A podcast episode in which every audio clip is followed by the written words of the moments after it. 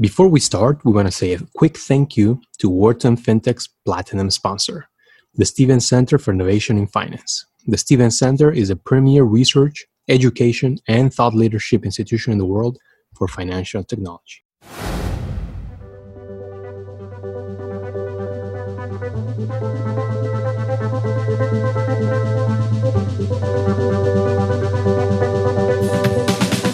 Hello, everyone, and welcome to the Wharton FinTech Podcast. I'm your host, Miguel Armaza.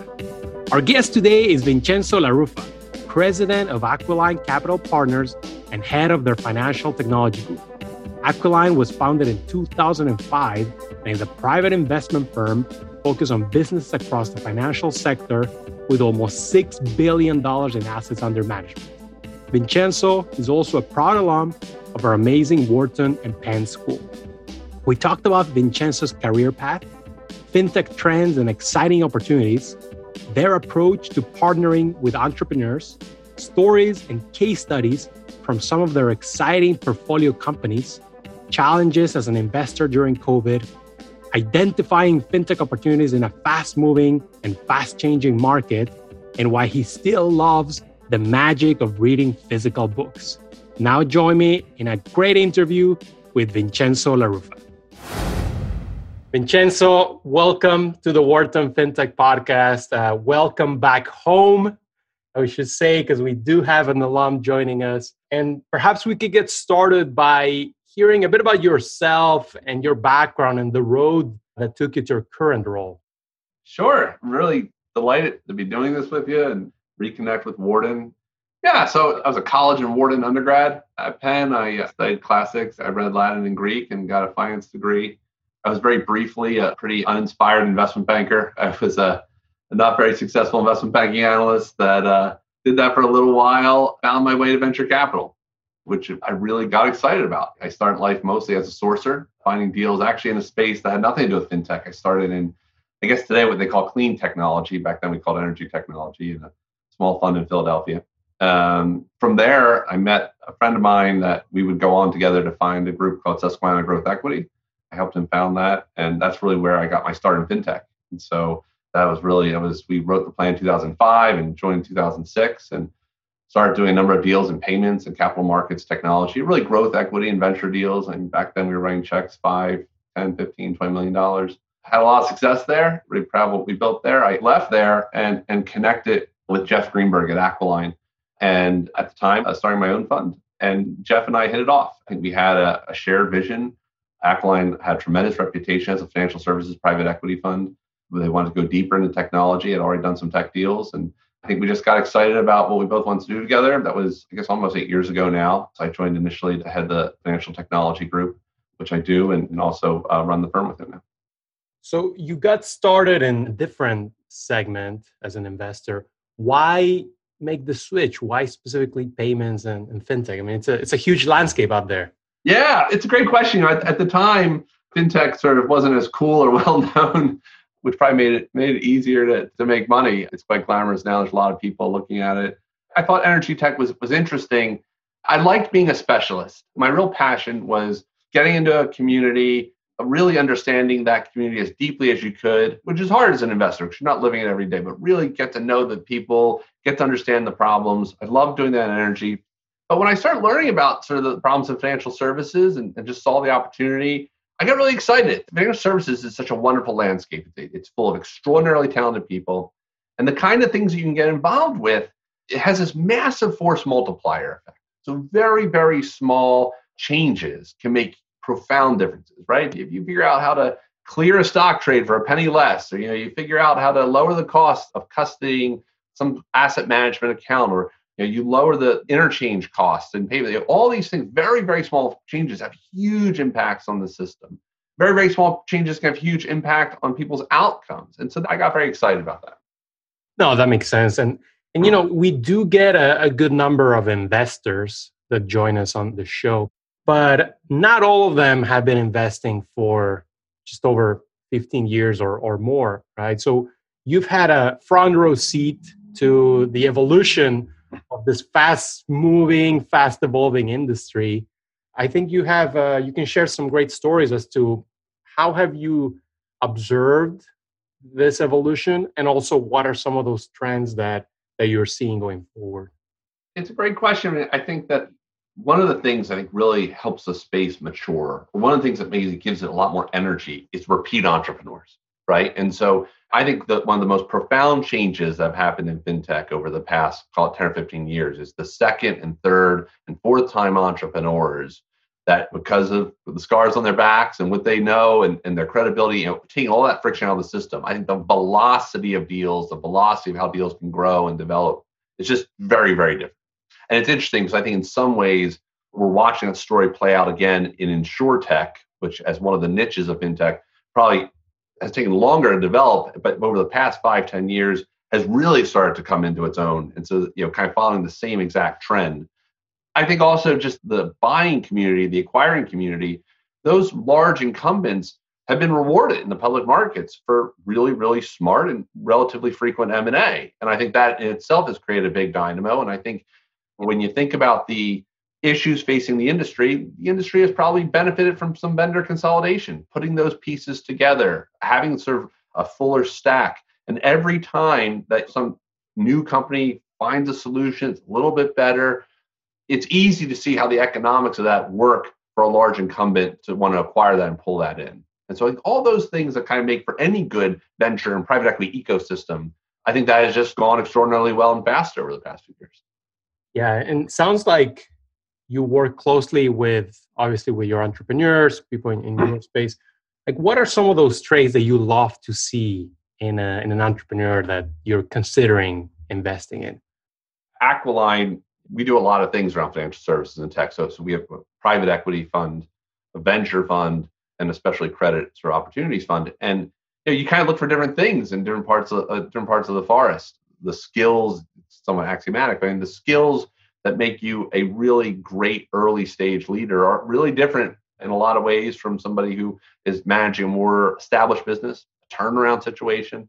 I think we're one of the few firms in the world that really kind of uh, look at such a broad base of the fintech landscape. And we invest in companies from pre revenue to several hundred millions in revenue, US, UK, continental Europe. We've done deals in Asia.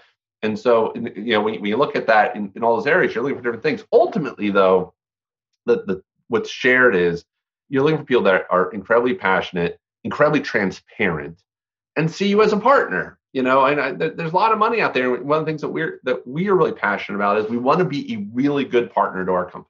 We want to be a really good partner to our entrepreneurs and to our executives. And that's kind of a two-way street that those folks need to want to value you as a partner. And so that's the real connection that I think we're looking for. There's so many really, really brilliant people out there. There's there's lots of hardworking people out there, but if you can find people where you can really meld in partnership to build something, because look, we think at Aquiline we have a lot to offer these companies through, through our relationships and kind of the deeper insight because we are a specialist. You want to find people that really want to lock into that and value that. No, that makes absolute sense. And I guess it's a good segue to my next question. I mean, we're talking I mean, it, it's, it's hard to say, but it, 10 months after the pandemic got started, or more, more than that, let's say close to a year. And obviously, all the fintech companies, as well as the rest of the world, have been affected. And a lot of them have had to rely on their partners, right? Be it investors, mentors, or even clients. Tell us about your experience navigating 2020 and, and the pandemic, and how have you navigated this along with your uh, portfolio companies? Yeah, I think you probably hear this all the time. I think people were pleasantly surprised at how the technology, people flipped into a, a technology mode for communicating. It's worked well. Nothing replaces in person and the relationships of, of being in person and just that human experience.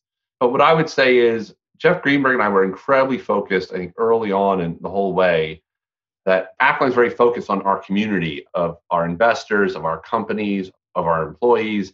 And what are we doing to kind of make them feel like they're part of something? Like how do you keep that cartilage? How do you keep all that that you get when you're physically in person? And so what have we done? You know, i don't know if there's been any magic bullet but but what i would say is we certainly ramped up the communication. And i think that it's easy particularly in a private equity or venture seat to always make that communication a information sharing cadence but the better call is the how are you doing? You know, we try to have as many across all those individual, all those constituencies. Like, how you doing? Doing okay? You need some help? You know, you need to vent. You mad at us about something? Like, I think we're just trying to have a little bit more of that. You know, you mad at somebody else? You know, is there something else we can be doing? How can we support you differently? You know, if it's possible, can we go meet somewhere outside? Like, you know, I think that sort of stuff. You know, along with obviously we got to get the numbers back. We got to know the business is doing, but trying to just keep those sort of human interactions that in these environments you just sort of have to tell yourself to keep doing because you don't think about it because you're staring at a screen every day. But I think if you create that and we do some different events or find some ways to kind of pull our companies together with each other, I think if you kind of do those things, it just makes this all more bearable. And if you feel like you're in it together, I don't know, there's a great esprit de corps that comes with that. Now, are there specific fintech verticals or, or, or sectors that you know have become perhaps more attractive for investors in in the wake of the crisis? A lot of people realize this. I think that a couple of phenomenon. One, certainly in, from a consumer standpoint, there's obviously been sort of of that those folks that have moved online. A huge chunk of those have been forced to move online. I think enterprise software adoption by FIG obviously hit the gas. And if you think what we do is we invest in pure financial services, we invest in fintech, we invest in enterprise software and business services where financial services is a component or a customer. We certainly have seen that. I think that the certainly the compliance aspect of financial services, think about what a radical change had to happen just to pick one area, just pick trading capital markets. That basically overnight, things that were verboten you know six months ago or, or a day ago people having to trade from home you know those kind of things people had to adjust to incredibly fast. And so there's kind of different ways of doing things. And i actually i give the industry an enormous amount of credit for having that flexibility. And i think we see this in lots of industries. I think financial services has comported itself quite well um, given the environment. Not perfectly but quite well. And that is definitely i think compliance gets a big boost. I think the acceleration of of sort of tech enabled services. So, a huge theme for us is really that some problems SaaS makes a lot of sense. We think a lot of problems in big enterprise financial services, it more should be a wrapped services and technology solution. I think that acceleration of either BPOing those problems or otherwise, just getting those resources into a third party, we're seeing an acceleration of those types of deals, not a deceleration in this environment. The other thing that's interesting is I think that from an incumbent standpoint, the amount of divestitures and reshaping that they've done under this period. I don't know if I would have guessed that. That's actually increased. And I think the partnership, I think that the partnership with private equity in particular for some of these companies, and there's probably some of the best and most interesting conversations I've had with large incumbents in financial services, asset management, insurance, et cetera. I think there's actually been a, an increasing willingness to, to look at creative things together. Yeah, no, that's super interesting. And are you, sounds like you are optimistic for the state of fintech, state of fintech investing for 2021 and, and beyond? Because you, you mentioned you also invest around the world, right? Are there certain regions that you're paying uh, special attention to? I'm very optimistic. I, I love the industry. I, I, love the community. The great thing about it is if you take a look at what, at what technology companies have done to change the economics of the industry for the good, up and down the stack, from the consumer all the way up in, in any of the verticals asset management, insurance, bank, etc. I think it's been profound. The good news is there, there's still so much left. I mean, there's you know kind of you just keep kind of going. A lot of it's down the stack. Some of it's continuing to change consumer experience. There's so much left to do. And again, if you combine how much is left, or think about areas, you know, payments has gone through a massive technology transformation. There's still things to do. There's obviously still migrations to happen, but areas of insurance and core banking, there's so much left. We're sort of the earliest innings of those things. And you see the cross pollinations between fintech executives that have been successful in one area of the financial service parts moving over. And we've seen extraordinary phenomenon of fintech entrepreneurs that have moved into insurtech. And I think that's really, really interesting. In terms of geography, I mean, Aquiline's been particularly active in, in the UK almost since our inception. We have an office in London. Uh, the UK market's been a fantastic market for us. And we've done deals in the UK, Ireland, Denmark, France. I'm a big believer a lot of what we do, we do in not traditional venture and private equity geographies. We like those. We think that there's you know, certainly the democratization of technology talent's a powerful thing. It's happening in the continental US, but it's happening in the continent. I think continental Europe, I see us doing a lot more there. you just see these pockets of, really extraordinary activity. And if you think about where our companies have planted their flags, lots of companies in London, other major cities, but the numbers of offices that we have in places like Poland or, or other geographies in Central and Eastern Europe or you know the offices that we plan in Asia. I mean, these companies, financial services is most of the time inherently international, especially if you're a service provider to large financial services. And so I just think that will continue to pollinate more activity. You know, as a firm, we pride ourselves that we see 10,000 plus deals a year across all of our products. And that could be anything from just having an initial conversation or hearing about a deal to a full actual process. But we constantly are seeing that community just repopulate. We're constantly seeing people reassemble into new and interesting businesses. But I would expect us to continue to be more active globally. You've mentioned some amazing markets, and sounds like you guys have some very interesting companies. Are there perhaps uh, one or two of the companies you could tell us about? We have companies that do all sorts of things in the financial services landscape, and to focus on, I think a company I think is a really good story, if that's helpful, and I think indicative of what we do. We were investors in a company called Virtus Partners, a company we invested in six years ago now. And what I loved about Virtus Partners was there's a group of executives that had left a bank. They, they were providing administrative services for credit funds and for CLOs. Pretty complicated space. And they left and they had an idea that they could just do this better from blank sheet of paper. And they went out, and they very little money, and started just building a solution. Just great entrepreneurial story. And they had built it up. They had gotten really marquee customers in their space. When I joined Aquiline, it's funny, it was actually my first call the first day I joined because I'd known the company and thought so highly of them. And you know, we had the opportunity to become an investor.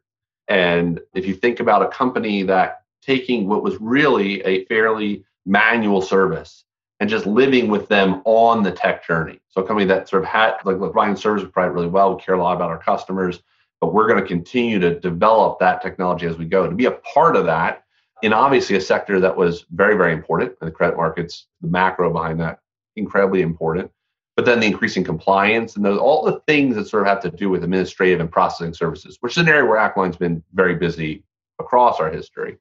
They just built a really important business that delivered a, an incredible amount of value to that market. The business was sold to FIS, and and I think it's a real landmark transaction in that space in terms of what it meant for the technology development of that state space and the service of that space. And it was a great partnership. It's a great example of one of those uh, quote unquote boring yeah that are serving a massive space. The consumer doesn't see it, but I'm guessing this company is now huge. I love boring fintech. I don't find it very boring. If my partner, uh, Max Chee, was on, who, who heads our venture fund, uh, Aquiline Technology Growth, he's in much more high profile sort of front center investments that are changing the industry in a different way. And I think that we kind of found different opportunities across the universe in that regard. But I think if you're really intimate, you know, if you spend a lot of time, if you overweight your time with incumbents, which we do, and I think we, we love, because we want to be that trusted partner, you're just going to find really interesting problems to go figure out. You're going to find that sort of really interesting, idiosyncratic, often back office, not always problem to figure out together. And again, I think there's a lot of trust that goes into that. When people are talking about their problems, they got to trust you to be candid. But I think that's how we found some of our best opportunities. Yeah. And, and I'm guessing also by being a good partner to existing entrepreneurs, they themselves send you deal flow, right? Of people they see they're getting started. It's the truth, man. I uh, we certainly try to be good guys. I think that we have some wonderful relationships with our current and former executives and entrepreneurs. These kind of businesses, things are going to go well. They're not going to go well. You're going to fight sometimes. You're going to hug it out. Like you know, it's a journey. But if the entrepreneurs, executives believe that you're a good guy and believe that you genuinely care about them, you know, that's something you can't fake. If you genuinely care about each other, trying to go make something happen, you can have differences and figure them out. We've been fortunate to several times back prior executives, which I think is just a real testament to the relationships. And they have, you know, we get deal flow from that community continuously. And it's obviously those are some of the best deals. You're going to have some of your highest batting average in terms of getting stuff done when you get that warm introduction or those folks already know how we operate. They know it's a fit. So for sure. And uh, talking about the future and, and the road ahead, how do you envision the next few years or the next chapter of your team and, and Aquiline? It's a great question.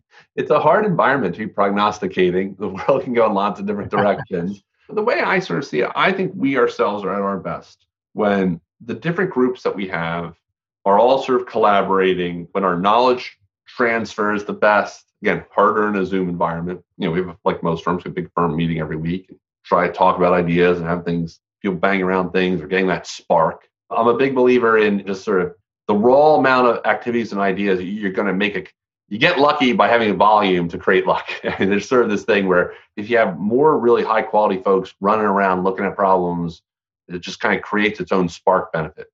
Um, the best way I've I've heard it is uh, to expand the surface area of luck. Yeah, I like that. I like that.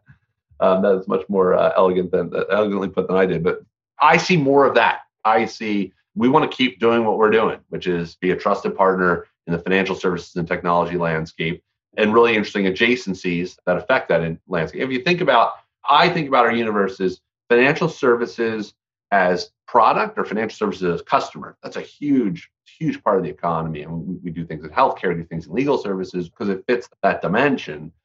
And so, and I think we'll continue to find those adjacencies that really resonate with our core community of investors and partners, et cetera. So I think we grow our footprint, you know, grow our presence. I don't know if I see that we're going to do anything else radically different. I think over time we'll probably look to do more things in Asia, directly or indirectly. We see terrific opportunities and across a number of those markets. I think in the more near term, there's so much still to do right where we are. Uh, there's so much to do in the U.S. and the continent, in the U.K. and Ireland, where we've had success before. So I think just finding ways to expand that presence. You know, one of the things that we we do do that's a little different than other private equity firms. We have a pretty robust analyst program. So we hire right out of undergrad, you know, typically four to seven folks. We have an intern program, and the vitality that that gives us, I think the energy that that gives us, and as those people matriculate through the firm, you know, I think we're seeing we've been doing it now probably for four years or so, and just seeing how that's changing us and having that lifeblood in the firm, which I recommend for everybody. It's a wonderful thing for our firm, but in some ways that they're obviously a huge part in you know it doesn't take you that long in private equity and venture to have an impact. I think it's one of the people i think it's one of the reasons people get excited to join the industry right? Four five six years out i, I was on my my first board 26 years old. There are few industries that give you that sort of opportunity. And so if you have those folks in your firm and you see how you're going to see how that's going to change you and expand you. And so it also makes it less predictable which i think is fun and on the topic of uh, i guess universities now we do have a, a Wharton alum here, and this is a Wharton show. Any highlights from your days at Wharton? I think awfully fondly about Penn Wharton. I, I just had a incredible experience. I think there were a few places in the world where I could have did what I did academically. I loved classics, actually still a big part of my, my life. My kids go to a classical school. But then to do that and do that with Wharton and the rigor there was just tremendous. I mean, I just think the infrastructure and resources at Penn, I don't know. I mean, uh, I don't want to sound like an advertisement, but I just think it's a really special thing. There's just a critical mass of really, really interesting things going on, and I'm the world's biggest Philadelphia Bull, so I think you know doing it in Philadelphia is, is special as well. And I a great experience. I friends from my class there, and you know, it's funny. I I was not one of these kids that went to college having much of an idea of what I wanted to do. I certainly didn't think I'd go into banking or finance. I'm delighted I did. I, I could not imagine enjoying what I do more. I absolutely love what I do. I think all those seeds were planted at, at Penn and Wharton. Or this whole show is an, is an advertisement. and speaking of classics, I see a lot of books behind you. You clearly like to read. Uh, any favorites from back there? Yeah, I am. Um, I'm a huge believer. I read very few business books, virtually none. And I, I you know, I, as my colleagues will tell you when I interview people, um, nobody gets by me without hearing favorite book and favorite movie. And uh, I read a lot of, of 19th and 20th century British fiction. I read a lot of philosophy and theology, a, a lot of history. You know, my favorite authors, uh, Evelyn Waugh. I've kind of read everything by Evelyn Waugh, but I've been trying to do some different things. I, I probably broke my rule and read a few different books that kind of verge on business books. I guess I've read some histories of some financial services partnerships and the like, which are great reads, uh, you know, on their own but I uh, I just um, I think the job is the best. I think the job is the best when you're just collaborating with with really intellectually curious folks and sort of the job is all of one piece. People are bringing a lot of different things to the table, and so like, like I always encourage people I work with, like you should be reading really good fiction. You should be reading really good stuff just out of your field. It's just going to fire the synapses in different ways, and you're going to be able to bring more things to the party. I love it. It's true. As they say, leaders are readers. So. Yeah. And I also just find it, if I can't read during the day, I, I think I'm just a better person if I have enough time during the day to just read. Outstanding. Well, I love physical books. As you can tell. I, I can see that. I can see I'm a huge believer in physical books. But Jess, thank you so much for joining us. Really a treat to have you here. And now that I know that you're in Philly, once things go back to normal, I'll make sure that probably not me because I'm graduating, but the next generation invites you over to campus. I would love that. I really, really enjoyed this, Miguel. Thank you so much. Thank you for listening to today's episode of the Wharton FinTech Podcast. If you like the show, please consider leaving us a review or letting us know in the comments. It means a lot and helps spread the word to more listeners. If you want more content from our FinTech community, please subscribe to our podcast channel and find us on LinkedIn, Twitter, and the rest of social media at Wharton FinTech. You will find interviews, articles, videos, and much more analyzing all aspects of the industry. We also want to extend a special thank you to our show editor, Rafael Ostria. Signing off, I'm your host, Miguel Armaza.